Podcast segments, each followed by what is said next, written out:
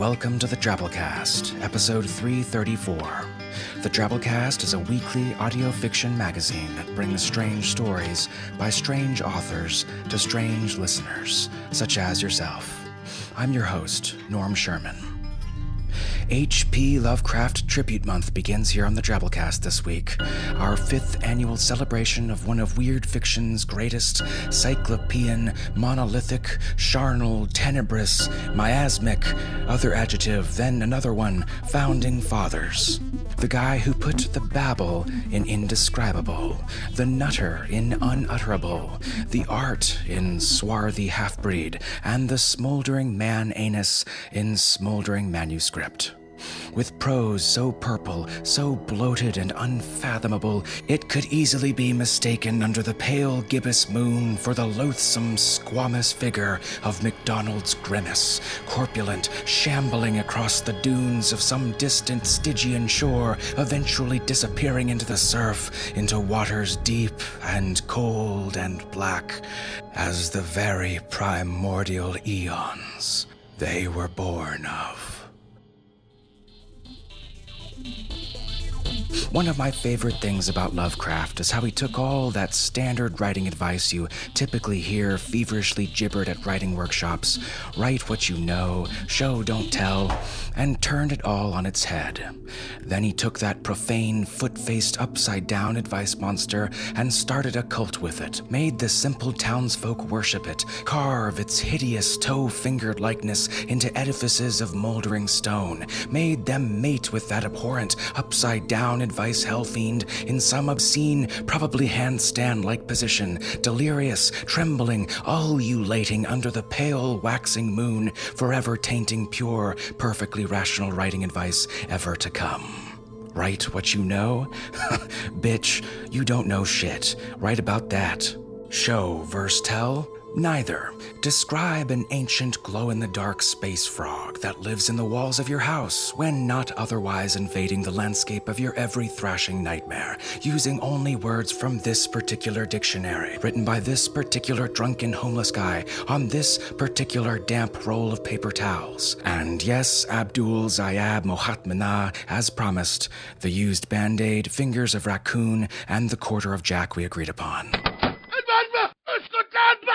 Oh, you're very welcome. He doesn't speak English. Well, raccoons are hard to come by in a lot of places, Mr. Zayab Mohatmana, not just the barren slopes of Chaldea. This guy.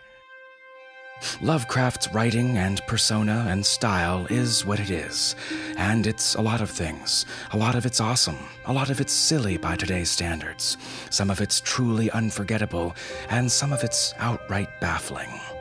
It's kind of like being a blindfolded kid with a bat cracking open a pinata and suddenly being showered in a torrent of some of the best candy in the world.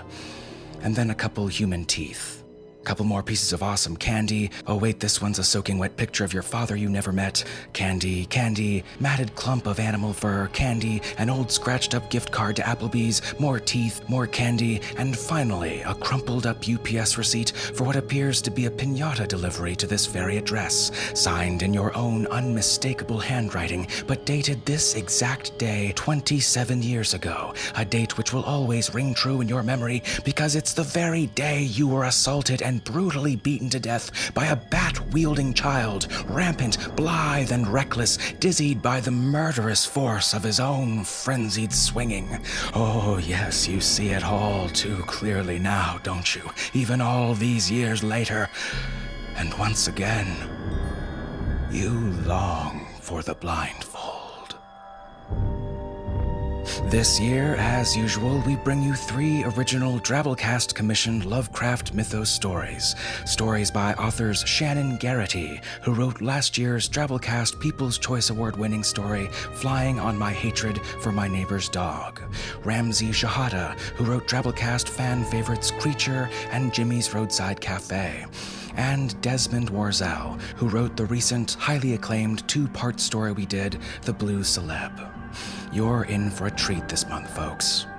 But as usual, we start off each Lovecraft month with a story by the man himself. this year we present to you The Color Out of Space, which first appeared in Amazing Stories, Volume 2, Number 6, September 1927.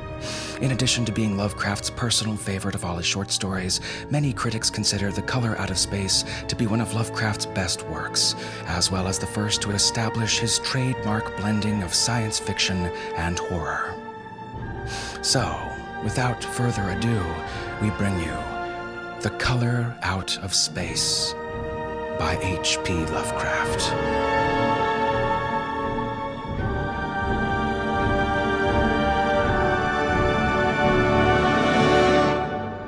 West of Arkham, the hills rise wild, and there are valleys with deep woods that no axe has ever cut. There are dark, narrow glens where the trees slope fantastically and where thin brooklets trickle without ever having caught the glint of sunlight. On the gentle slopes there are farms, ancient and rocky, with squat, moss coated cottages brooding eternally over old New England secrets in the lee of great ledges. But these are all vacant now, the wide chimneys crumbling and the shingled sides bulging perilously beneath low gambrel roofs. The old folks have gone away, and foreigners do not like to live there. French Canadians have tried it, Italians have tried it, and the Poles have come and departed. It is not because of anything that can be seen or heard or handled, but because of something that is imagined. The place is not good for imagination, and does not bring restful dreams at night. It must be this which keeps the foreigners away, for old Ammi Pierce has never told them of anything he recalls from the strange days. Ammi, whose head has been a little queer for years, is the only one who still remains, who ever talks of the strange days, and he dares to do this because his house is so near the open fields and the traveled roads around Arkham. There was once a road over the hills and through the valleys that ran straight where the blasted heath is now, but people ceased to use it, and a new road was laid curving far toward the south. Traces of the old one can still be found amidst the weeds of a returning wilderness, and some of them will doubtless linger even when half the hollows are flooded for the new reservoir. Then the dark woods will be cut down, and the blasted heath will slumber far below blue waters whose surface will mirror the sky and ripple in the sun and the secrets of the strange days will be one with the deep's secrets, one with the hidden lore of old ocean, and all the mystery of primal earth. When I went into the hills and vales to survey for the new reservoir, they told me the place was evil. They told me this in Arkham, and because that is a very old town full of witch legends, I thought the evil must be something which grandams had whispered to children through centuries. The name Blasted Heath seemed to me very odd and theatrical, and I wondered how it had come into the folklore of a Puritan people. Then I saw that dark westward tangle of glens and slopes for myself, and ceased to wonder at anything beside its own elder mystery. It was morning when I saw it, but shadow lurked always there. The trees grew too thickly, and their trunks were too big for any healthy New England wood. There was too much silence in the dim alleys between them, and the floor was too soft with the dank moss and mattings of infinite years of decay. In the open spaces, mostly along the line of the old road, there were little hillside farms, sometimes with all the buildings standing, sometimes with only one or two, and sometimes with only a lone chimney or fast filling cellar. Weeds and briars reigned, and furtive wild things rustled in the undergrowth. Under everything was a haze of restlessness and oppression, a touch of the unreal and the grotesque, as if some vital element of perspective or chiaroscuro were awry. I did not wonder that the foreigners would not stay, for this was no region to sleep in. It was too much like a landscape of Salvator Rosa, too much like some forbidden woodcut in a tale of terror. But even all this was not so bad as the blasted heath. I knew it the moment I came upon it at the bottom of a spacious valley, for no other name could fit such a thing, or any other thing fit such a name. It was as if the poet had coined the phrase from having seen this one particular region. It must, I thought as I viewed it, be the outcome of a fire. But why had nothing new ever grown over these five acres of gray desolation that sprawled open to the sky like a great spot eaten by acid in the woods and fields? It lay largely to the north of the ancient road line, but encroached a little on the other side. I felt an odd reluctance about approaching, and did so at last only because my business took me through and past it. There was no vegetation of any kind on that broad expanse, but only a fine gray dust of ash which no wind seemed ever to blow about. The trees near it were sickly and stunted, and many dead trunks stood or lay rotting at the rim. As I walked hurriedly by, I saw the tumbled bricks and stones of an old chimney and cellar, and the yawning black maw of an abandoned well whose stagnant vapors played strange tricks with the hues of the sunlight. Even the dark woodland clime beyond seemed almost in contrast, and I marveled more at the frightened whispers of the Arkham people. There had been no house or ruin near. Even in the old days, the place must have been lonely and remote. And at twilight, dreading to repass that ominous spot, I walked circuitously back to the town by the curious road on the south. I vaguely wished some clouds would gather, for an odd timidity about the deep sky veil voids had crept into my soul. In the evening, I asked old people in Arkham about the blasted heath, and what was meant by that phrase, strange days, which so many evasively muttered. I could not, however, get any good answers, except that all the mystery was much more recent than I had dreamed.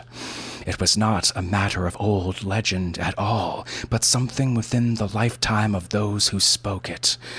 It happened in the 80s, and a family had disappeared or was killed. Speakers would not be exact, and because they all told me to pay no attention to old Ammi Pierce's crazy tales, I sought him out the next morning, having heard that he lived alone in the ancient tottering cottage where the trees first began to get thick. It was a fearsomely ancient place, and had begun to exude the faint miasmal odor which clings about houses that have stood too long. Only with persistent knocking could I rouse the aged man, and when he shuffled timidly to the door, could tell he was not glad to see me. He was not so feeble as I had expected, but his eyes drooped in curious ways, and his unkempt clothing and white beard made him seem very worn and dismal.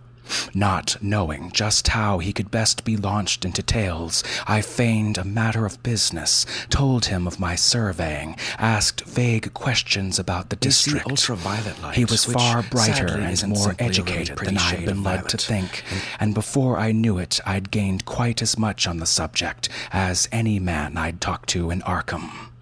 He was not like other rustics I'd known in the sections where reservoirs were to be. From him there were no protests at the miles of old wood and farmland to be blotted out, though perhaps there would have been had not his home lain outside the bounds of the future lake. Relief was all that he showed, relief at the doom of the dark ancient valleys through which he'd roamed all his life. They were better under water now, better under water since the strange days. And with this opening, his husky voice sank low, while his body leaned forward and his right forefinger began to point shakily. It was then that I heard the story, and as the rambling voice scraped and whispered on, I shivered again, spite the summer day. Often I had to recall the speaker from ramblings, piece out scientific points which he knew only by a fading parrot memory of professor's talk, or bridge over gaps where his sense of logic and continuity broke down.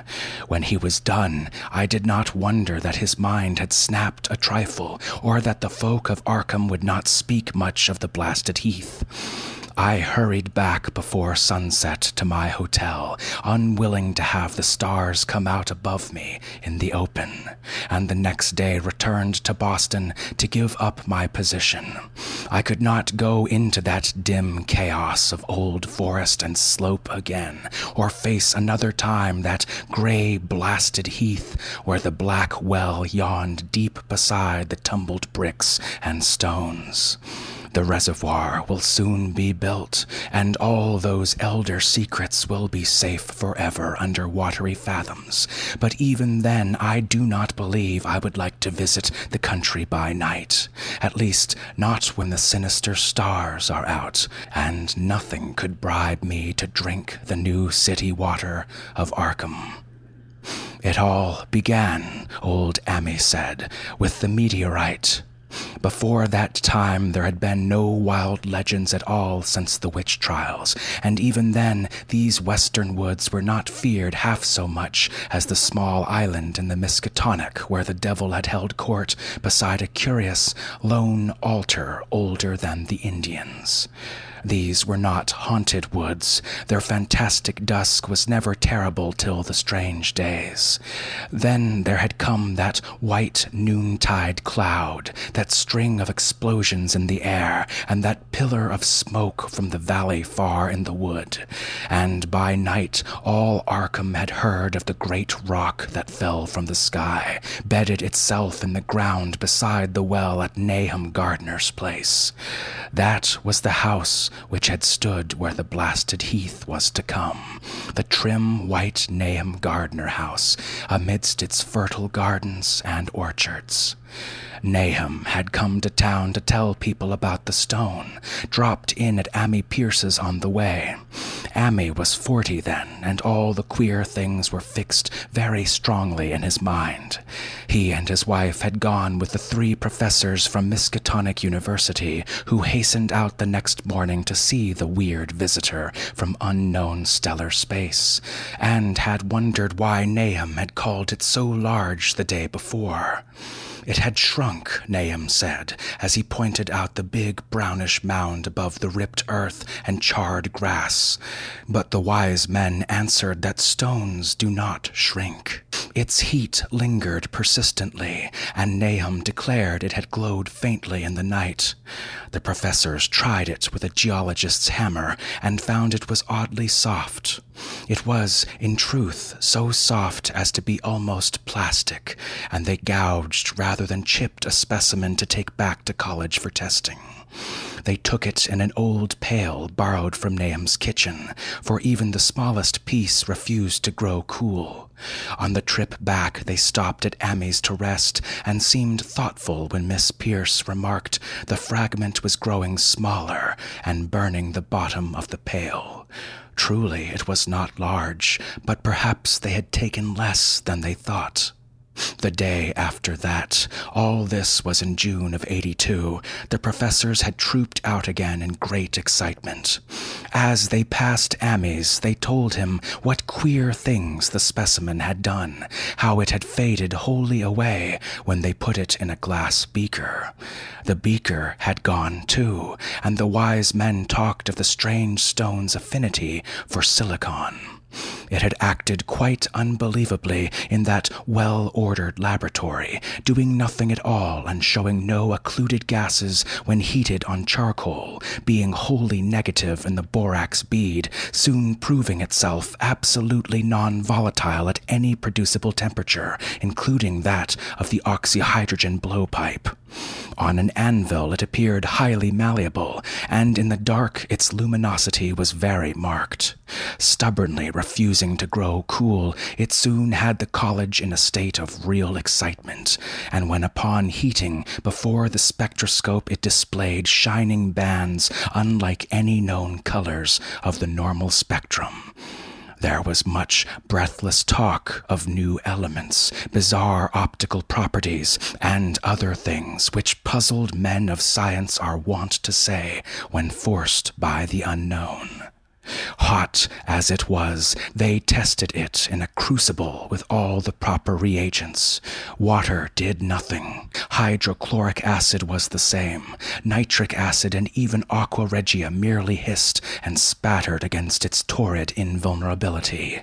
Ammi had difficulty in recalling all these things, but recognized some solvents as I mentioned them in the usual order of use.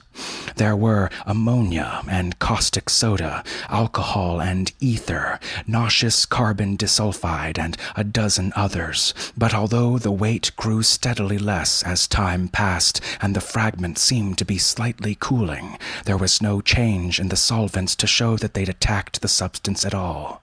It was a metal, though, beyond a doubt. It was magnetic, for one thing, and after its immersion in the acid solvents, there seemed to be faint traces of the Widmanstätten figures found on meteoric iron. When the cooling had grown very considerable, the testing was carried on in glass, and it was in a glass beaker that they left all the chips made of the original fragment during the work. The next morning, both chips and beaker were gone, and only a charred spot marked the place on the wooden shelf where they had been. All this the professors told Ammi as they passed his door, and once more he went with them to see the stony messenger from the stars, though this time his wife did not accompany him. It had now most certainly shrunk, and even the sober professors could not doubt the truth of what they saw. All around the dwindling brown lump near the well was a vacant space, except where the earth had caved in, and whereas it had been good seven feet across the day before, was now scarcely five. It was still hot, and the sages studied its surface curiously as they detached another and larger piece with hammer and chisel. They gouged deeply this time, and as they pried away the smaller mass, they saw the core of the thing was not quite homogeneous. They had uncovered what seemed to be the side of a large colored globule embedded in the substance. The color, which resembled some of the bands of the meteor's strange spectrum, was almost impossible to describe, and it was only by analogy that they called it color at all. Its texture was glossy, and upon tapping it appeared to promise both brittleness and hollowness. One of the professors gave it a smart blow with a hammer, and it burst with a nervous little pop. Nothing was emitted, and all trace of the thing vanished with the puncturing. It left behind a hollow spherical space about three inches across, and all thought it probable that others would be discovered as the enclosing substance wasted away. Conjecture was vain, so after a futile attempt to find additional globules by drilling, the seekers left again with their new specimen, which proved, however, as baffling in the laboratory as its predecessor. Aside from being almost plastic, having heat, magnetism, and slight luminosity, cooling slightly in powerful acids, possessing an unknown spectrum, wasting away in air, and attacking silicon compounds with mutual mutual destruction, it presented no identifying features whatsoever, and at the end of the tests, the college scientists were forced to own that they could not place it. It was nothing of this earth, but a piece of the great outside, and as such dowered with outside properties and obedient to outside laws. That night there was a thunderstorm, and when the professors went out to Nahum's the next day, they met with a bitter disappointment. The stone, magnetic as it had been, must have had some peculiar electrical property, for it had drawn the lightning, as Nahum said, with a singular persistence. Six times within an hour the farmer saw the lightning strike the furrow in the front yard, and when the storm was over, nothing remained but a ragged pit by the ancient well sweep, half choked with a caved in earth. Digging had borne no fruit, and the scientists verified the fact of the utter vanishment. The failure was total, so that nothing was left to do but go back to the laboratory and test again the disappearing fragment left carefully cased in lead. That fragment lasted a week, at the end of which nothing of value had been learned of it. When it had gone, no residue was left behind, and in time the professors felt scarcely sure they'd indeed seen with waking eyes that cryptic vestige of the fathomless gulfs outside, that lone, weird message from other universes and other realms of matter, force, and entity. As was natural, the Arkham papers made much of the incident with its collegiate sponsoring and sent reporters to talk with Nahum Gardner and his family. At least one Boston daily also sent a scribe, and Nahum quickly became a kind of local celebrity. He was a lean, genial person of about fifty, living with his wife and three sons on the pleasant farmstead in the valley. He and Ammi exchanged visits frequently, as did their wives, and Ammi had nothing but praise for him after all these years. He seemed slightly proud of the notice his place had attracted, and talked often of the meteorite in the succeeding weeks. That July and August were hot, and Nahum worked hard at his haying in the ten acre pasture across Chapman's Brook, his rattling wain wearing deep ruts in the shadowy lanes. The labor tired him more than it had in years, and he felt that age was beginning to tell on him.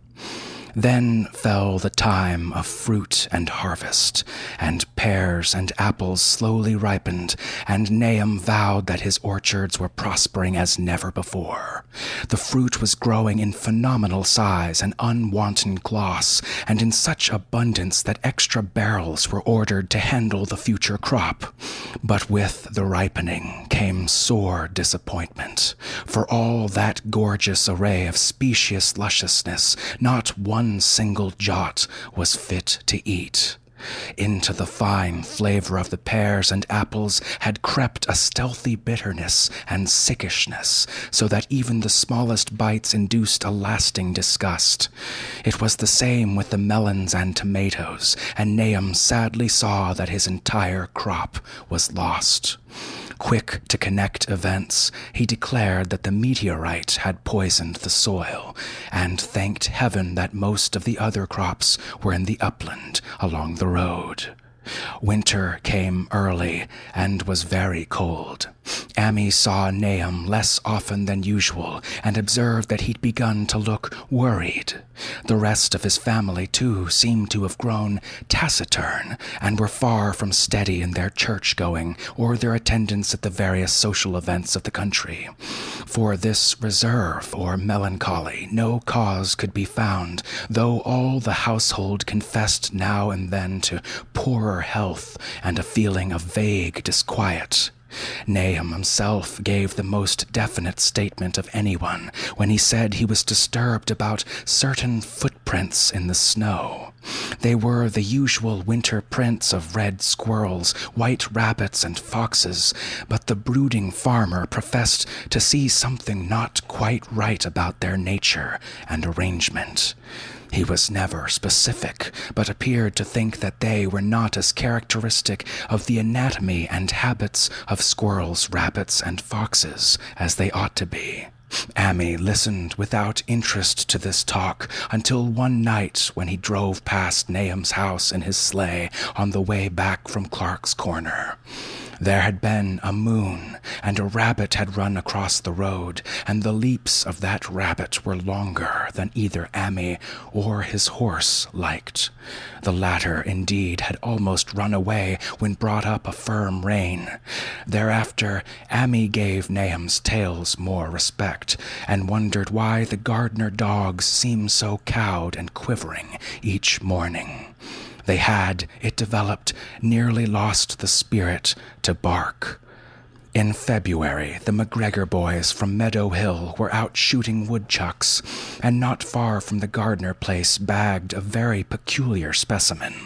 The proportions of its body seemed slightly altered in a queer way impossible to describe, while its face had taken an expression which no one ever saw in a woodchuck before. The boys were genuinely frightened and threw the thing away at once, so that only their grotesque tales of it reached the people of the countryside. But the shying of the horses near Nahum's house had now become an acknowledged thing, and all the basis of a cycle of whispered legend was fast taking form. People vowed that the snow melted faster around Nahum's than it did anywhere else, and early in March there was an odd discussion in Potter's General Store at Clark's Corners. Stephen Rice had driven past Gardner's in the morning and had noticed the skunk cabbages coming up through the mud by the wood across the road. Never were things of such size seen before, and they held strange colors that could not be put into words. Their shapes were monstrous, and the horse had snorted an odor which struck Stephen as wholly unprecedented. That afternoon, several persons drove past to see the abnormal growth, and all agreed that plants of that kind ought never sprout in a healthy world. The bad fruit of the fall before was freely mentioned, and it went from mouth to mouth that there was poison in Nahum's ground. Of course it was the meteorite, and remembering how strange the men from the college had found that stone to be, several farmers spoke about the matter to them. One day they paid Nahum a visit, but having no love of wild tales and folklore, were very conservative in what they inferred. The plants were certainly odd, but all skunk cabbages are more or less odd in shape and hue. Perhaps some mineral element from the stone had entered the soil, but it would soon be washed away. And as for the footprints and frightened horses, of course this was mere country talk which such a phenomenon as aerolite would be certain to start. There was really nothing for serious men to do in cases of wild gossip, for superstitious rustics will say and believe anything. And so, all through the strange days, the professors stayed away in contempt. Only one of them, when given two files of dust for analysis in a police job over a year and a half later, recalled that the queer color of that skunk cabbage had been very like one of the anomalous bands of light shown by the meteor and like the brittle globule found embedded in the stone from the abyss. The samples in this analysis gave the same odd bands at first, though later they lost the property. The trees budded prematurely around Nahum's, and at night they swayed ominously in the wind. Nahum's second son, Thaddeus, a lad of fifteen, swore that they swayed also when there was no wind. But even the gossips would not credit this. Certainly, however, restlessness was in the air. The entire Gardner family developed the habit of stealthy listening, though not for any sound which they could consciously name. The listening was, indeed, rather a product of moments when consciousness seemed half to slip away. Unfortunately, such moments increased week by week till it became common speech that something was wrong with all Nahum's folks. When the early saxifrage came out, it had another strange color, not quite like that of the skunk cabbage, but plainly related and equally unknown to any who saw it. Nahum took some blossoms to Arkham and showed them to the editor of the Gazette, but that dignitary did no more than write a humorous article in which the dark fears of rustics were held to polite ridicule. It was a mistake of Nahum's to tell a stolid city man about the way the great, overgrown mourning cloak butterflies behaved in connection with these saxifrages. April brought a kind of madness to the country folk and began that disuse of the road past Nahum's which led to its ultimate abandonment. It was the vegetation All the orchard trees blossomed forth in strange colors, and through the stony soil of the yard and adjacent pasturage there sprang a bizarre growth which only a botanist could connect with the proper flora.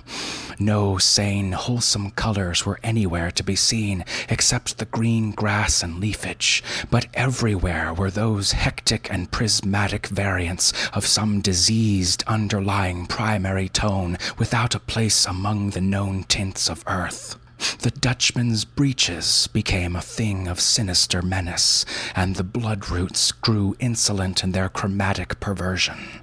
Ammi and the Gardners thought that most of the colors had a sort of haunting familiarity, and decided that they reminded one of the brittle globule in the meteor. Nahum plowed and sowed the ten acre pasture and upland lot, but did nothing with the land around the house. He knew it would be of no use, and hoped that the summer's strange growths would draw all the poison from the soil. He was prepared for almost anything now, and had grown used to the sense of something near him waiting to be heard. The shunning of his house by neighbors told on him, but it told on his wife more. The boys were better off being at school each day, but they could not help being frightened by the gossip. Thaddeus, an especially sensitive youth, suffered the most. In May, the insects came, and Nahum's place became a nightmare of buzzing and crawling. Most of the creatures seemed not quite usual in their aspects and motions, and their nocturnal habits contradicted all former experience. The Gardners took to watching at night, watching in all directions at random for something, something they could not tell. It was then that they owned that Thaddeus had been right about the trees. Miss Gardner was the next to see it from the window as she watched the swollen boughs of a maple against a moonlit sky. The boughs surely moved, and there was no wind. It must be the sap. Strangeness had come into everything growing now, yet it was none of Nahum's family at all who made the next discovery. Familiarity had dulled them, and what they could not see was glimpsed by a timid windmill salesman from Bolton who drove by one night in ignorance of the country legends. What he told in Arkham was given a short paragraph in the Gazette and it was there that all the farmers, Nahum included, saw it first. The night had been dark and the buggy lamps faint, but around a farm in the valley, which everyone knew from the account must be Nahum's, the darkness had been less thick. A dim, though distinct, luminosity seemed to inhere in all the vegetation, grass, leaves, and blossoms alike, while at one moment a detached piece of the phosphorescence appeared to stir furtively in the yard near the barn. The grass had so far seemed untouched, and the cows were freely pastured in the lot near the house, but toward the end of May the milk began to go bad. Then Nahum had the cows driven to the uplands, after which this trouble ceased. All the verdure was going gray and was developing a highly singular quality of brittleness. Ammi was now the only person who ever visited the place, and his visits were becoming fewer and fewer. When school closed, the Gardners were virtually cut off from the world, and sometimes let Ammi do their errands in town. They were failing curiously both physically and mentally, and no one was surprised when the news of Miss Gardner's madness stole around. It happened in June, about the anniversary of the meteor's fall, and the poor woman screamed about things in the air which she could not describe. In her raving, there was not a single specific noun, but only verbs and pronouns. Things moved and changed and fluttered, and ears tingled to impulses which were not wholly sounds. Something was taken away. She was being drained of something. Something was fastening itself on her that ought not be there. Someone must make it keep off. Nothing was ever still in the night, and the walls and windows shifted. Nahum did not send her to the county asylum, but let her wander about the house as long as she was harmless to herself and others. Even when her expression changed, he did nothing. But when the boys grew afraid of her, and Thaddeus nearly fainted at the way she made faces, he decided to keep her locked in the attic. By July, she had ceased to speak and was crawling on all fours. And before that month was over, Nahum got the mad notion she was slightly luminous in the dark, as he now clearly saw was the case with the nearby vegetation. It was a little before this that the horses had stampeded. Something had aroused them in the night, and their neighing and kicking in their stalls had been terrible. There seemed virtually nothing to do to calm them, and when Nahum opened the stable door, they all bolted out like frightened woodland deer. It took a week to track all four, and when found, they were seen to be quite useless and unmanageable.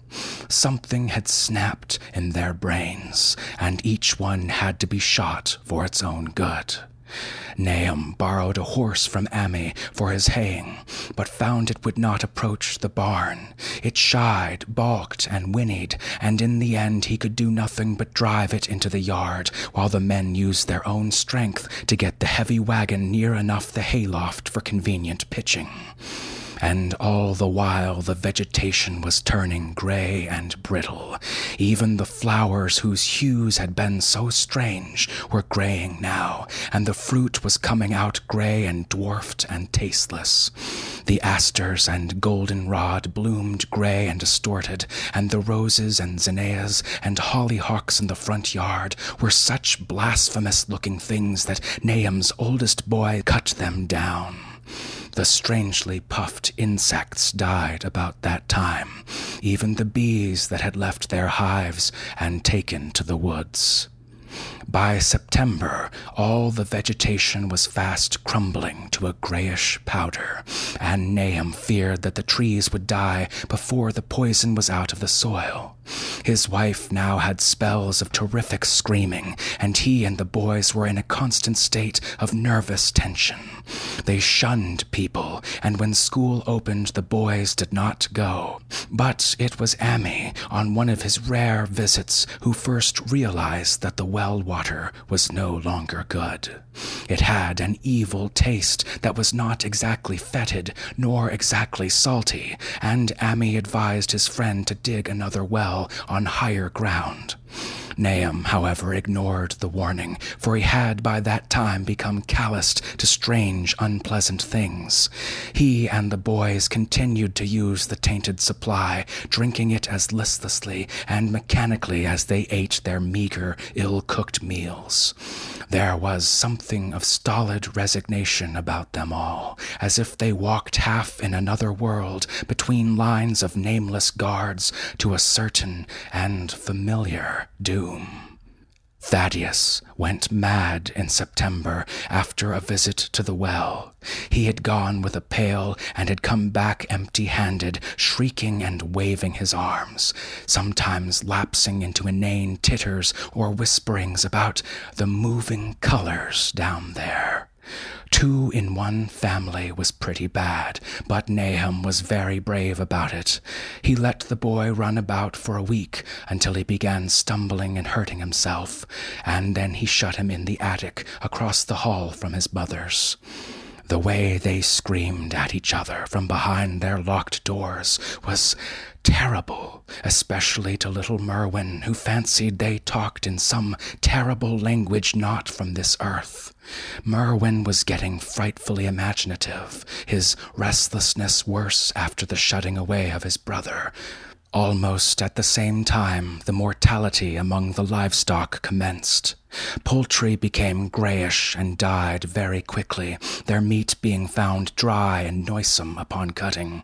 Hogs grew inordinately fat, then suddenly began to undergo loathsome changes which no one could explain. Their meat was of course useless, and Nahum was at his wits' end.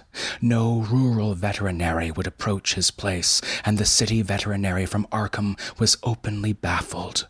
The swine began growing gray and brittle and falling to pieces before they died, and their eyes and muzzles developed singular alterations.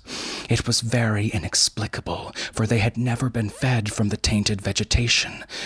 Then something struck the cows. Certain areas, or sometimes the whole body, would be uncannily shriveled or compressed. Atrocious collapses or disintegrations were common. In the last stages, and death was always the result, there would be a graying and turning brittle like that which beset the hogs.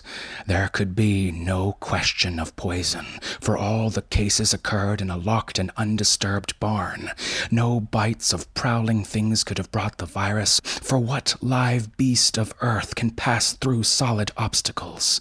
It must be only natural disease. Yet what disease could wreak such results was beyond any mind's guessing.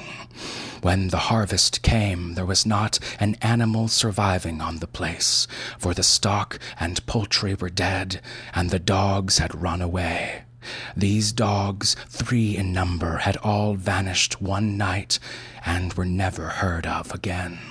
Five cats had left some time before, but their going was scarcely noticed, since now there seemed to be no mice, and only Miss Gardner had made pets of the graceful felines.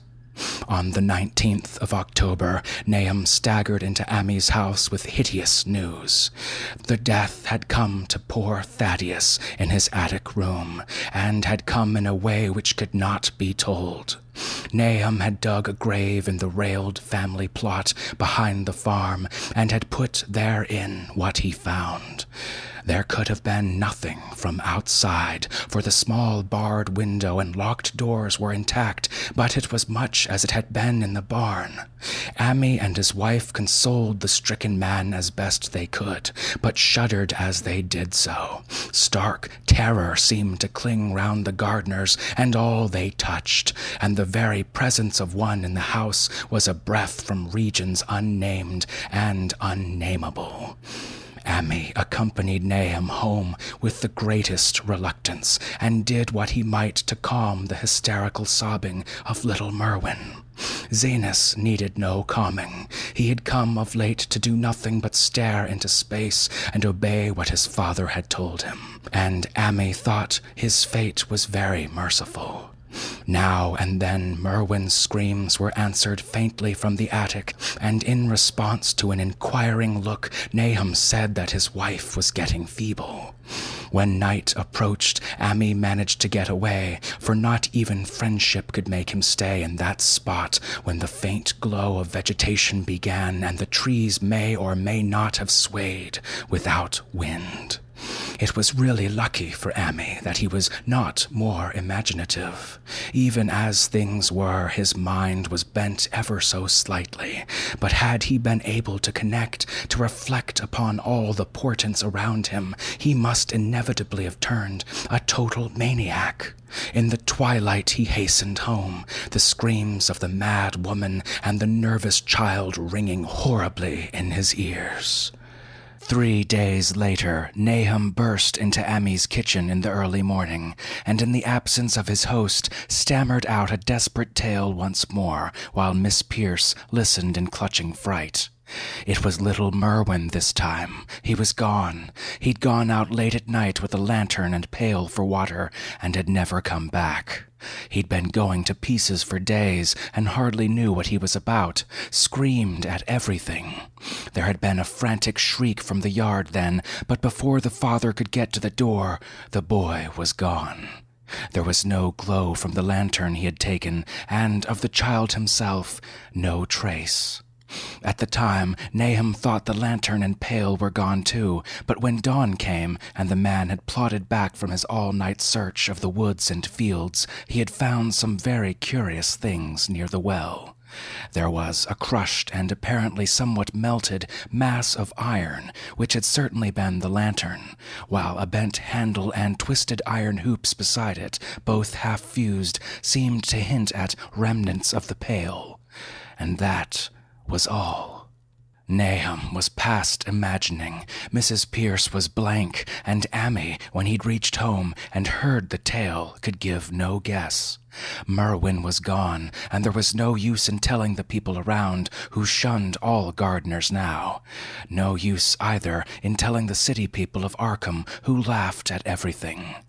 Thad was gone, and now Merwin was gone. Something was creeping and creeping and waiting to be seen and heard. Nahum would go soon, too, and he wanted Ammi to look after his wife and Zenas if they survived him. It must all be a judgment of some sort, though he could not fancy what for, since he'd always walked uprightly in the Lord's ways, so far as he knew. For over two weeks, Ammi saw nothing of Nahum, and then worried about what might have happened. He overcame his fears and paid the Gardner place a visit. There was no smoke from the great chimney, and for a moment the visitor was apprehensive of the worst. The aspect of the whole farm was shocking grayish, withered grass and leaves on the ground, vines falling in brittle wreckage from archaic walls, and great bare trees clawing up at the gray November sky. But Nahum was alive, after all. He was weak and lying on a couch in the low ceilinged kitchen, but perfectly conscious and able to give simple orders to Zenas. The room was doubly cold, and as Ammi visibly shivered, the host shouted huskily to Zenas for more wood. Wood, indeed, was sorely needed, since the cavernous fireplace was unlit and empty, with a cloud of soot blowing about in the chill wind that came down the chimney. Presently, Nahum asked him if the extra wood had made him any more comfortable, and then Ammi saw what had happened. The stoutest cord had broken at last, and the hapless farmer's mind was proof against more sorrow. Questioning tactfully, Ammi could get no clear data at all about the missing Zenas. In the well. He lives in the well, was all that the clouded father would say. Then there flashed across the visitor's mind a sudden thought of the mad wife, and he changed his line of inquiry. Nabby, why, where is she? Nabby, why, here she is, was the surprised response of poor Nahum, and Ammi soon saw that he must search for himself. Leaving the harmless babbler on the couch, he took the keys from their nail beside the door and climbed the creaking stairs to the attic. It was very close and noisome up there, and no sound could be heard from any direction. Of the four doors in sight, only one was locked, and on this he tried various keys of the ring he'd taken. The third key proved the right one, and after some fumbling, Ammi threw open the low white door. It was quite dark inside, for the window was small and half obscured by the crude wooden bars, and Ammi could see nothing at all on the wide planked floor. The stench was beyond enduring, and before proceeding further, he had to retreat to another room and return with his lungs filled with breathable air. When he did enter, he saw something dark in the corner, and upon seeing it more clearly, he screamed outright. While he screamed, he thought a momentary cloud eclipsed the window, and a second later he felt himself brushed as if by some hateful current of vapor. Strange colors danced before his eyes, and had not a present horror numbed him, he would have thought of the globule in the meteor that had shattered the geologist's hammer, and of the morbid vegetation that had sprouted in the spring. As it was, he thought only of the blasphemous monstrosity which confronted him, and which all too clearly had shared the nameless fate of young Thaddeus and the livestock. But the terrible thing about the horror was that it very slowly and perceptibly moved as it continued to crumble. Ammi would give me no added particulars of this scene, but the shape in the corner does not reappear in his tale as a moving object.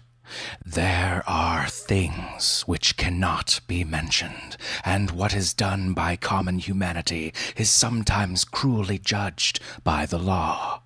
I gathered that no moving thing was left in that attic, and that to leave anything capable of motion there would have been a deed so monstrous as to damn any accountable being to eternal torment. Anyone but a stolid farmer would have fainted or gone mad, but Ammi walked conscious through that low doorway and locked the accursed secret behind him. There would be Nahum to deal with now. He must be fed and tended and removed to some place where he could be cared for. Commencing his descent of the dark stairs, Ammi heard a thud below him. He even thought a scream had been suddenly choked off and recalled nervously the clammy vapor which had brushed by him in that frightful room above. What presence had his cry and entry started up? Halted by some vague fear, he heard still further sounds below. Indubitably, there was a sort of heavy digging, and a most detestably sticky noise, as some fiendish and unclean species of suction. With an associative sense goaded to feverish heights, he thought unaccountably of what he'd seen upstairs. Good God, what eldritch dream world was this into which he'd blundered? He dared move neither backward nor forward, but stood there trembling at the black curve of the boxed in staircase. Every trifle of the scene burned itself into his brain the sounds, the sense of dread expectancy, the darkness, the steepness of the narrow step, and, merciful heaven, the faint but unmistakable luminosity of all the woodwork in sight steps, sides, exposed lathes, and beams alike. Then there burst forth a frantic whinny from Ammi's horse outside, followed at once by a clatter which told of a frenzied runaway. In another moment, horse and buggy had gone beyond earshot, leaving the frightened man on the dark stairs to guess what had sent them. But that was not all. There had been another sound out there, a sort of liquid splash, water, it must have been, from the well. He had left Hero untied near it, and a buggy wheel must have brushed the coping and knocked in a stone. A feeble scratching on the floor downstairs now sounded distinctively, and Ammi's grip tightened on a heavy stick he'd picked up in the attic for some purpose.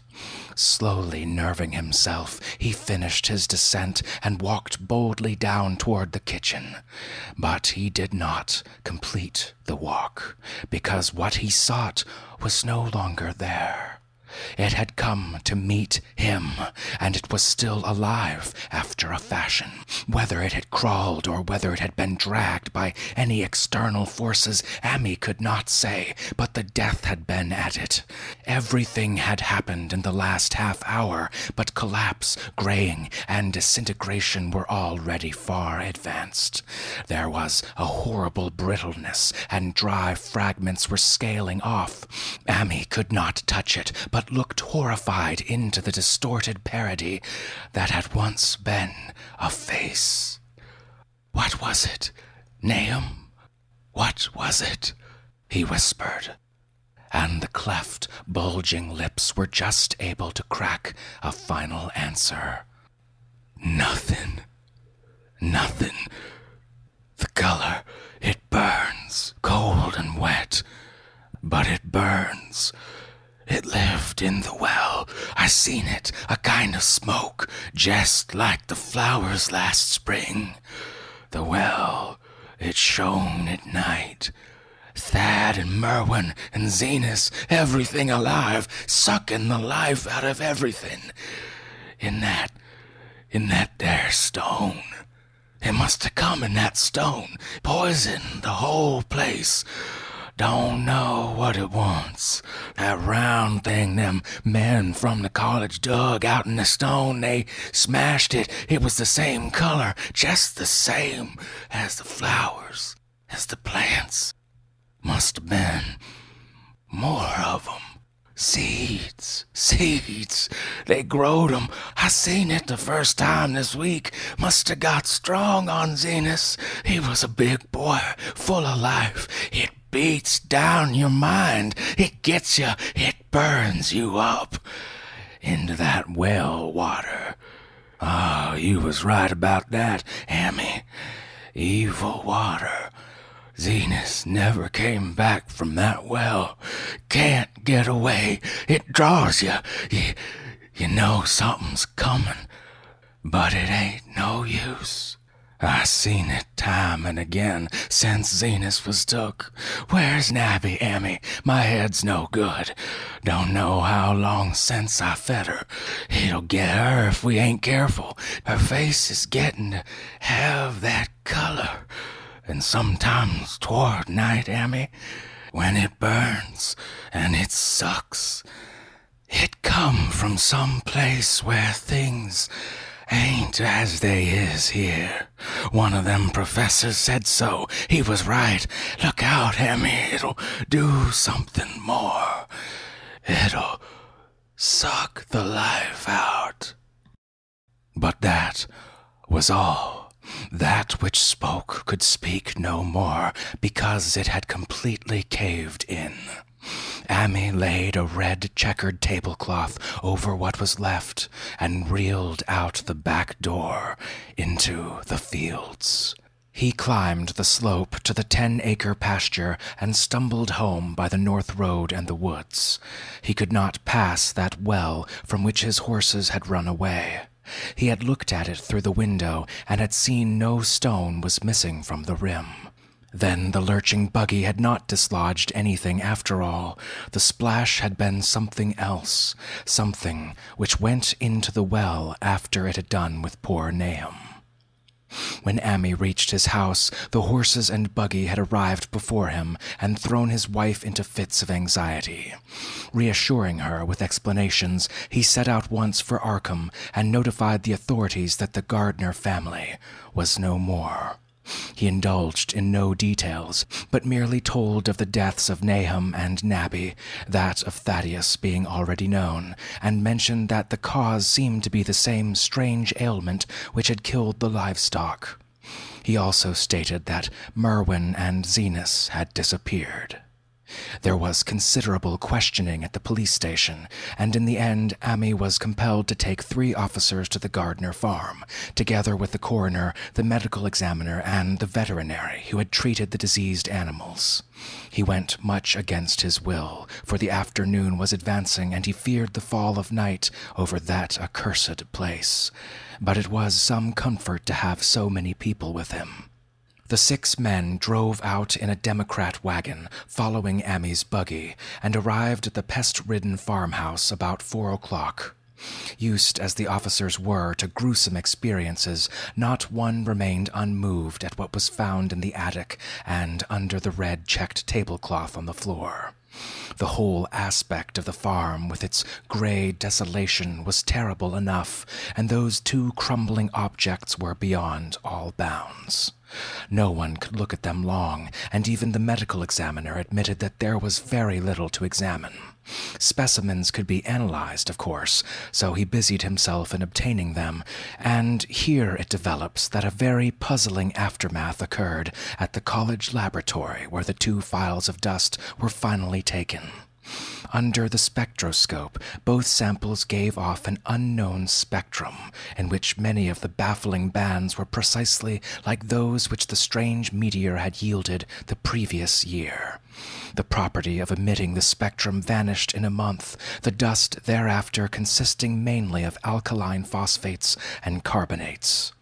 Ammi would not have told the men about the well if he'd thought they meant to do anything then and there. It was getting toward sunset, and he was anxious to be away, but he could not help glancing nervously at the stony curb by the great sweep, and when a detective questioned him, he admitted that Nahum had feared something down there so much he had never even thought of searching it for Merwin and Zenas. After that thought, nothing would do but that they empty and explore the well immediately. So Ammi had to wait, trembling, while pail after pail of rank water was hauled and splashed on the soaking ground. The men sniffed in disgust at the fluid, and toward the last held their noses against the fetor they were uncovering. It was not so long a job as they feared it would be, since the water was phenomenally low. There is no need to speak too exactly of what they found.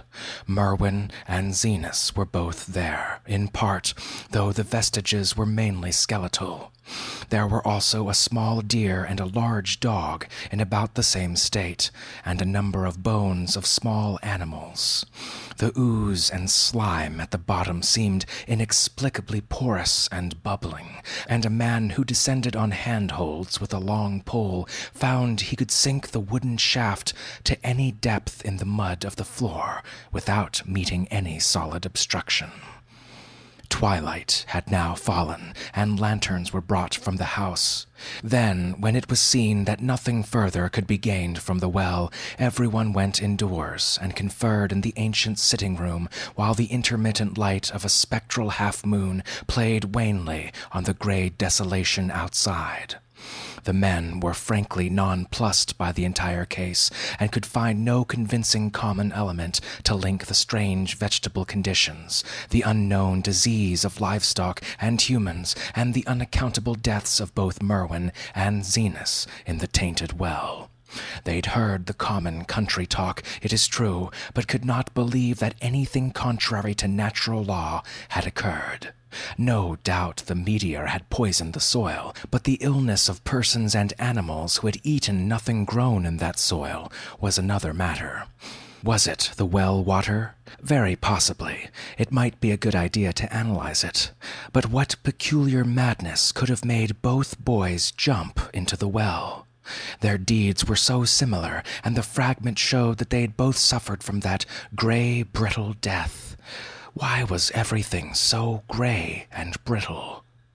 It was the coroner, seated near a window overlooking the yard, who first noticed the glow about the well. Night had fully set in, and all the abhorrent ground seemed faintly luminous with more than the fitful moonbeams. But this new glow was something definite and distinct, and appeared to shoot up from the black pit like a softened ray from a searchlight, giving dull reflections in the little ground pools where the water had been emptied. It had a very queer color, and as all the men clustered round the window, Ammi gave a violent start for this strange beam of ghastly miasma was to him of no unfamiliar hue. He had seen that color before and feared to think what it might mean. He had seen it in the nasty brittle globule in that aerolite two summers ago, had seen it in the crazy vegetation of the springtime, had thought he'd seen it for an instant that very morning against the small barred window of that terrible attic room where nameless things had happened. It had flashed there a second, and a clammy and hateful current of vapor brushed past him, and then poor Nahum had been taken by something of that color. He had said so at the last, said it was like the globule and the plants. After that had come the runaway in the yard, and the splash in the well, and now that well was belching forth to the night a pale, insidious beam of that same demoniac tint.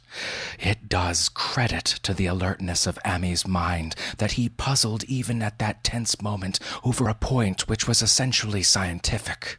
He could not but wonder at his gleaning of the same impression from a vapor glimpsed in the daytime against a window opening on the morning sky, and from a nocturnal exhalation seen as a phosphorescent mist against the black and blasted landscape. It wasn't right. It was against nature, and he thought of those terrible last words of his stricken friend. It comes from some place where things ain't as they is here. One of them professors said so. All three horses outside, tied to a pair of shriveled saplings by the road, were now neighing and pawing frantically.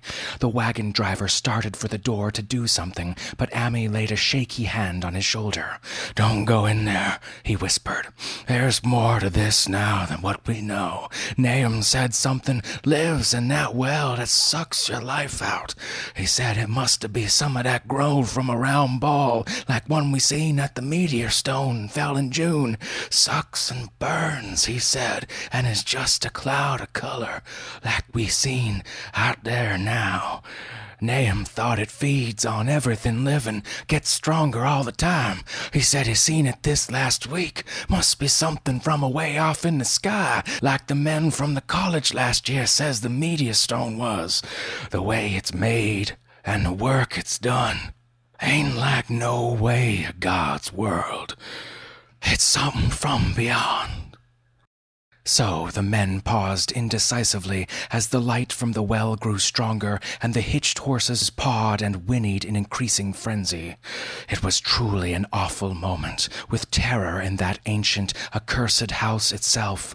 Four monstrous sets of fragments, two from the house and two from the well, in the woodshed behind, and that shaft of unknown, unholy iridescence from the slimy depths in front. Ammi had restrained the driver on impulse, forgetting how uninjured he himself was after the clammy brushing of that colored vapor in the attic. But perhaps it is just as well that he acted as he did.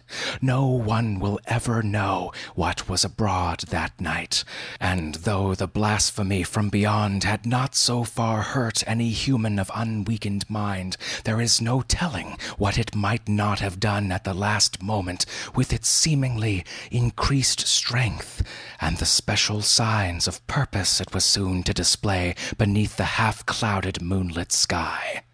All at once, one of the detectives at the window gave a short, sharp gasp. The others looked at him, and then quickly followed his own gaze upward to the point at which its idle straying had been suddenly arrested. There was no need for words. What had been disputed in country gossip was disputable no longer, and it is because of the thing which every man of that party agreed in whispering later on that the strange days are never talked about in Arkham. It is necessary to premise that there was no wind at that hour of the evening. One did arise not long afterward, but there was absolutely none. Even the dry tips of the lingering hedge mustard, gray and blighted, and the fringe on the roof of the standing Democrat wagon were unstirred. And yet, amid that tense, godless calm, the high, bare boughs of all the trees in the yard were moving. They were twitching morbidly and spasmodically, clawing in convulsive and epileptic madness at the moonlit clouds, scratching impotently at the noxious air as if jerked by some allied bodiless line of linkage with subterrene horrors writhing and struggling below the black roots. Not a man breathed for several seconds. Then a cloud of darker depth passed over the moon, and the silhouette of clutching branches faded out momentarily. At this there was a general cry, muffled with awe, but husky and almost identical from every throat. For the terror had not faded with the silhouette, and in a fearsome instant of deeper darkness, the watchers saw wriggling at that tree top height a thousand tiny points of faint, unhallowed radiance, tipping each bough like the fire of St. Elmo or the flames that come down on the apostles' heads at Pentecost. It was a monstrous constellation of unnatural light, like a glutted swarm of corpse fed fireflies dancing hellish sarabands over an accursed marsh, and its color was that same nameless intrusion which Ammi had come to recognize and dread. All the while, the shaft of phosphorescence from the well was getting brighter and brighter, bringing to the minds of the huddled men a sense of doom and abnormality which far outraced any image their conscious minds could form. It was no longer shining out, it was pouring out and as the shapeless stream of unplaceable color left the well, it seemed to flow directly into the sky. The veterinary shivered and walked to the front door to drop the heavy extra bar across it. Ammi shook no less and had to tug and point for lack of controllable voice when he wished to draw notice to the growing luminosity of the trees. The neighing and stamping of the horses had become utterly frightful, but not a soul of that group in the house would have ventured forth to any earthly reward. With the moments, the shining of the trees increased, while their restless branches seemed to strain more and more toward verticality. The wood of the well sweep was shining now, and presently a policeman dumbly pointed to some wooden sheds and beehives near the stone. They were commencing to shine as well, though the tethered vehicles of the visitors seemed so far unaffected. Then there was a wild commotion and clopping in the road, and as Ammi quenched the lamp for better seeing, they realized the span of frantic grays had broken their sapling and run off with the Democratic wagon. The shock served to loosen several tongues, and embarrassed whispers were exchanged. It spreads on everything organic that's been here, muttered the medical examiner. No one replied, but the man who had been in the well gave a hint that his long pole must have stirred something intangible. It was awful, he added. There was no bottom at all, just ooze and bubbles and the feeling of something lurking. Ammi's horse still pawed and screamed deafeningly in the road, and nearly drowned its owner's faint quaver as he mumbled his formless reflections. It came from that stone, and it growed down there. It got everything living. It fed itself on 'em, mind and body. Thad and Merwin, Zenas and Nabby, Nahum was the last. They all drunk the water, and it got strong on 'em. It come from beyond, where things ain't like they are here. And now it's going home. At this point, as the column of unknown color flared suddenly stronger, it began to weave itself into fantastic suggestions of shape which each spectator described differently. There came from poor tethered Hero such a sound as no man before has heard from a horse. Every person in that low pitched sitting room stopped his ears, and Ammi turned away from the window in horror. Words could not convey it. When Ammi looked out again, the hapless beast lay huddled inert on the moonlit ground between the splintered shafts of buggy. That was the last of Hero till they buried him next day.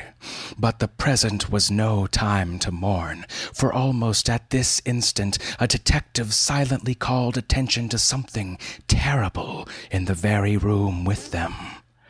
In the absence of the lamplight, it was clear that a faint phosphorescence had begun to pervade the entire apartment. It glowed on the broad planked floor and the fragment of red carpet, and shimmered over the sashes of the small paned windows. It ran up and down the exposed corner posts, coruscated about the shelf and mantel, infected the very doors and furniture. Each minute saw it strengthen, and at last it was very plain that healthy living things must leave that house. Ammi showed them the back door and the path up through the fields. They walked and stumbled as in a dream, did not dare look back till they were far away on high ground. They were glad of the path, for they could not have gone the front way by the well. It was bad enough passing the glowing barns and sheds and those shining orchard trees with their gnarled, fiendish contours, but thank heaven the branches did their worst, twisting high up. The moon went under some very black clouds as they crossed the rustic bridge over Chapman's Brook, and it was blind groping from there to the meadows. When they looked back toward the valley and the distant Gardner place at the bottom, they saw a fearsome sight at the farm was shining with the hideous unknown blend of color trees, buildings, even such grass and herbage as had not been wholly changed to lethal gray brittleness. The boughs were all straining skyward, tipped with tongues of foul flame, and lambent tricklings of the same monstrous fire were creeping about the ridge poles of the house, barn, and sheds. It was a scene from a vision of Fuseli, and over all the rest west reigned that riot of luminous amorphousness, that alien, undimensioned rainbow of cryptic poison from the well, seething, feeling, lapping and reaching, scintillating, straining, malignly bubbling in its cosmic, unrecognizable chromaticism. Then, without warning, the hideous thing shot vertically upward toward the sky, like a rocket or meteor, leaving behind no trail, disappearing through a round and curiously regular hole in the clouds. No watcher can ever forget that sight, and Ammi stared blankly at the stars of Cygnus, Deneb, twinkling above the others, where the unknown color had melted into the Milky Way. But his gaze was the next moment called swiftly back to earth by the crackling in the valley, it was just that, only a wooden ripping and crackling, and not an explosion as so many others of the party vowed. Yet the outcome was the same, for in one feverish kaleidoscopic instant there burst up from that doomed, accursed farm a gleamingly eruptive cataclysm of unnatural sparks and substance, blurring the glance of the few who saw it, sending forth to the zenith a bombarding cloudburst of such colored and phantasmic fragments as our universe must need disown. Through quickly reclosing vapors, they followed the great morbidity that had vanished, and in another second they had vanished too. Behind and below was only a darkness to which the men dared not return, and all about a mounting wind which seemed to sweep down in black, frore gusts from interstellar space. It shrieked and howled and lashed the fields and distorted woods in a mad cosmic frenzy, till soon the trembling party realized it would be no use waiting for the moon to show what was left down there at Nahum's. Too awed even to hint at theories, the seven shaking men trudged back toward Arkham. Ammi was worse than his fellows, and begged them to see him inside his own kitchen instead of keeping straight on to town. He did not wish to cross the blighted, wind whipped woods alone to his home on the main road, for he had an added shock that the others were spared, and was crushed forever with a brooding fear he dared not mention for many more years as the rest of the watchers on that tempestuous hill had stolidly set their faces toward the road, Ammi had looked back one instant at the shadowed valley of desolation so lately sheltering his ill starred friend. And from that stricken, far away spot, he had seen something feebly rise, only to sink down again upon the place from which the great shapeless horror had shot to the sky. It was just a color, but not any color of our earth or our heavens. And because Ammi recognized that color and knew that this last faint remnant must still lurk down in the well, he has never quite been right. Ammi would never go near the place again.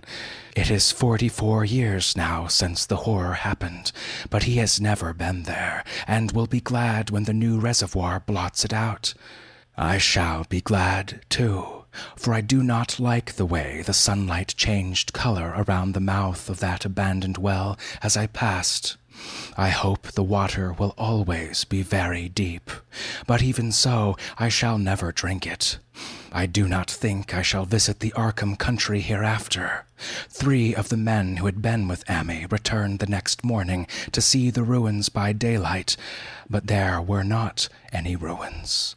Only the bricks of chimney, the stones of the cellar, some mineral and metallic litter here and there, and the rim of that nefandous well save for Ammi's dead horse, which they towed away and buried, and the buggy which they shortly returned to him, everything that had ever been living had gone. Five eldritch acres of dusty gray desert remained, nor has anything ever grown there since. To this day, it sprawls open to the sky like a great spot eaten by acid in the woods and fields, and the few who have ever dared glimpse it in spite of the rural tales have named it Blasted Heath. The rural tales are queer. They might even be queerer if city men and college chemists could be interested enough to analyze the water from that disused well, or the gray dust that no wind seems to disperse. Botanists, too, ought to study the stunted flora on the borders of that spot, for they might shed light on the country notion that the blight is spreading, little by little, perhaps an inch a year. People say the color of the neighboring herbage is not quite right in the spring, and that wild things leave queer prints in the light winter snow. Snow never seems quite so heavy on the blasted heath as it is elsewhere. Horses, the few that are left in this motor age, grow skittish in the silent valley, and hunters cannot depend on their dogs too near the splotch of grayish dust. They say the mental influences are very bad, too. Numbers went queer in the years after Nahum's taking, and always they lacked the power to get away. Then the stronger minded folk all left the region, and only the foreigners tried to live in the crumbling old homesteads. They could not stay, though, and one sometimes wonders what insight beyond ours their wild, weird stories of whispered magic have given them. Their dreams at night, they protest, are very horrible in that grotesque country, and surely the very look of the dark realm is enough to stir morbid fancy. No traveler has ever escaped a sense of strangeness in those deep ravines, and artists shiver as they paint thick woods whose mystery is as much of the spirits as of the eye. I myself am curious about the sensation that I derived from my one lone walk before Ammi told me his tale. When twilight came, I had vaguely wished some clouds would gather, for an odd timidity about the deep sky voids above had crept into my soul. Do not ask me for my opinion. I do not know. That is all. There was no one but Ammi to question, for Arkham people will not talk about the strange days, and all three professors who saw the aerolite and its colored globule are dead. There were other globules, depend upon that. One must have fed itself and escaped, and probably there was another which was too late. No doubt it is still down in that well. I know there was something wrong with the sunlight I saw above the miasmal brink. The rustics say the blight creeps an inch a year, so perhaps there is a kind of growth or nourishment even now. But whatever demon hatchling is there, it must be tethered to something, or else it would quickly spread. Is it fastened to the roots of those trees that claw the air? One of the current Arkham tales is about fat oaks that shine and move as they ought not at night. What it is, only God knows. In terms of matter, I suppose the thing Ammi described would be called a gas, But this gas obeyed the laws that are not of our cosmos.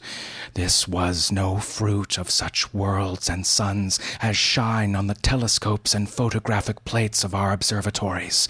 This was no breath from the skies whose motions and dimensions our astronomers measure or deem too vast to measure.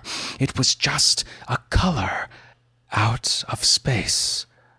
A frightful messenger from unformed realms of infinity beyond all nature as we know it, from realms whose mere existence stuns the brain, numbs us with the black, extra cosmic gulfs it throws open before our frenzied eyes. I doubt very much if Ammi consciously lied to me, and I do not think his tale was all freak of madness, as the townsfolk have forewarned. Something terrible came to the hills on that meteor, and something terrible, though I know not in what proportion, still remains. I shall be glad to see the water come. Meanwhile, I hope nothing will happen to Ammi. He saw so much of the thing, and its influence was so insidious. Why has he never been able to move? How clearly he recalled those dying words of Nahum's. Can't get away. Draws you. You know something's coming. But there ain't no use. Ammi is such a good old man. When the reservoir gang gets to work, I must write the chief engineer to keep a sharp watch on him.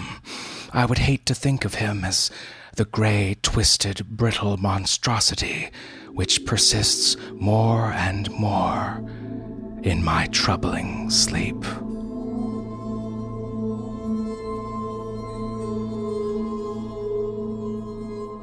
And that was our story.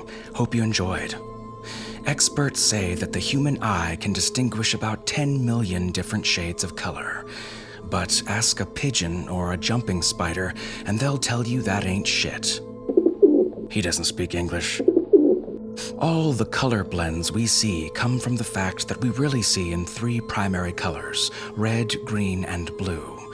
The jumping spider, you know, the one named the jumping spider because it jumps, can see four. They can see ultraviolet light, which sadly isn't simply a really pretty shade of violet, but instead a way for them to know which hotel beds not to sleep on. The mantis shrimp can see the full spectrum of light visible to humans ultraviolet light, like the jumping spider, and also infrared and polarized light, which is how the predator and the Coca Cola bear see. Bringing it back round to Lovecraft and his tentacle fetish, the octopus is actually colorblind, but still somehow able to not only match colors in the environment for camouflage, but match swaths of color patch patterns, and scientists don't even really know how. Hanlon analyzed this video frame by frame, but he can't tell you why you don't see the animal. We can't find any true statistical matches, whether it's brightness, color, between the animal and the background. So camouflage is not looking exactly like the background. Camouflage just means fooling whatever's looking at you, which suggests. We're uh, behind the eight ball, as it were, if we think the world looks like how we see it. There's much more information there, and other animals see it very differently. Finally, a scientist after Lovecraft's own heart. If you enjoyed this week's epic show, remember, this story might be in the public domain, but that doesn't mean it came free. Lots of time and resources go into every one of these shows, folks. Consider donating to the Drabblecast via the support options off our website to help us keep going. Subscribe for $10 a month if you aren't already a Drabblecast B-Sides premium content subscriber. Get extra stories and content each month. We've got a production of one of my absolute favorite Lovecraftian archaeology stories waiting for you there now. Absolutely spine-tingling. Sign on up. 10 bucks a month isn't expensive at all, especially considering all the cool stuff we throw at you, not to mention extra bonus stuff. And you're helping spread the Drabblecast empire, oh, I don't know, perhaps an inch a year. Hopefully more. We greatly appreciate it. Let's go now to our 100 character Twitfic winner this week by Dookie Dan with this short twabble here. When he ironed the skin, the noses were usually hard to flatten. but he was always happy to add a new friend to his Facebook. Ooh, that's a good one. Remember, we have a weekly contest we run through discussion forums at forums.drabblecast.org. Go to the Twitfics section there, write a story with only 100 characters, not counting spaces. You might be next week's winner. Follow us on Twitter at the Drabblecast. All right, folks, that's our show this week. Remember, the Drabblecast is produced with a Creative Commons Attribution Non Commercial No Derivatives license, which means don't change it, don't sell it, but feel free to share it all you like.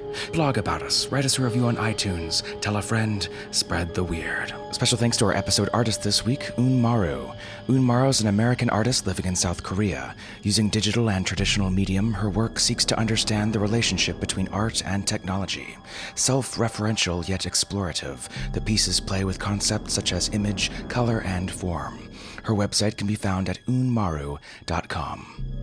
Our program this week was brought to you by managing editor Nathan Lee, our art director Bo Kaier, with additional help from Nicky Drayden, Tom Baker, David Carvin, and David Steffen.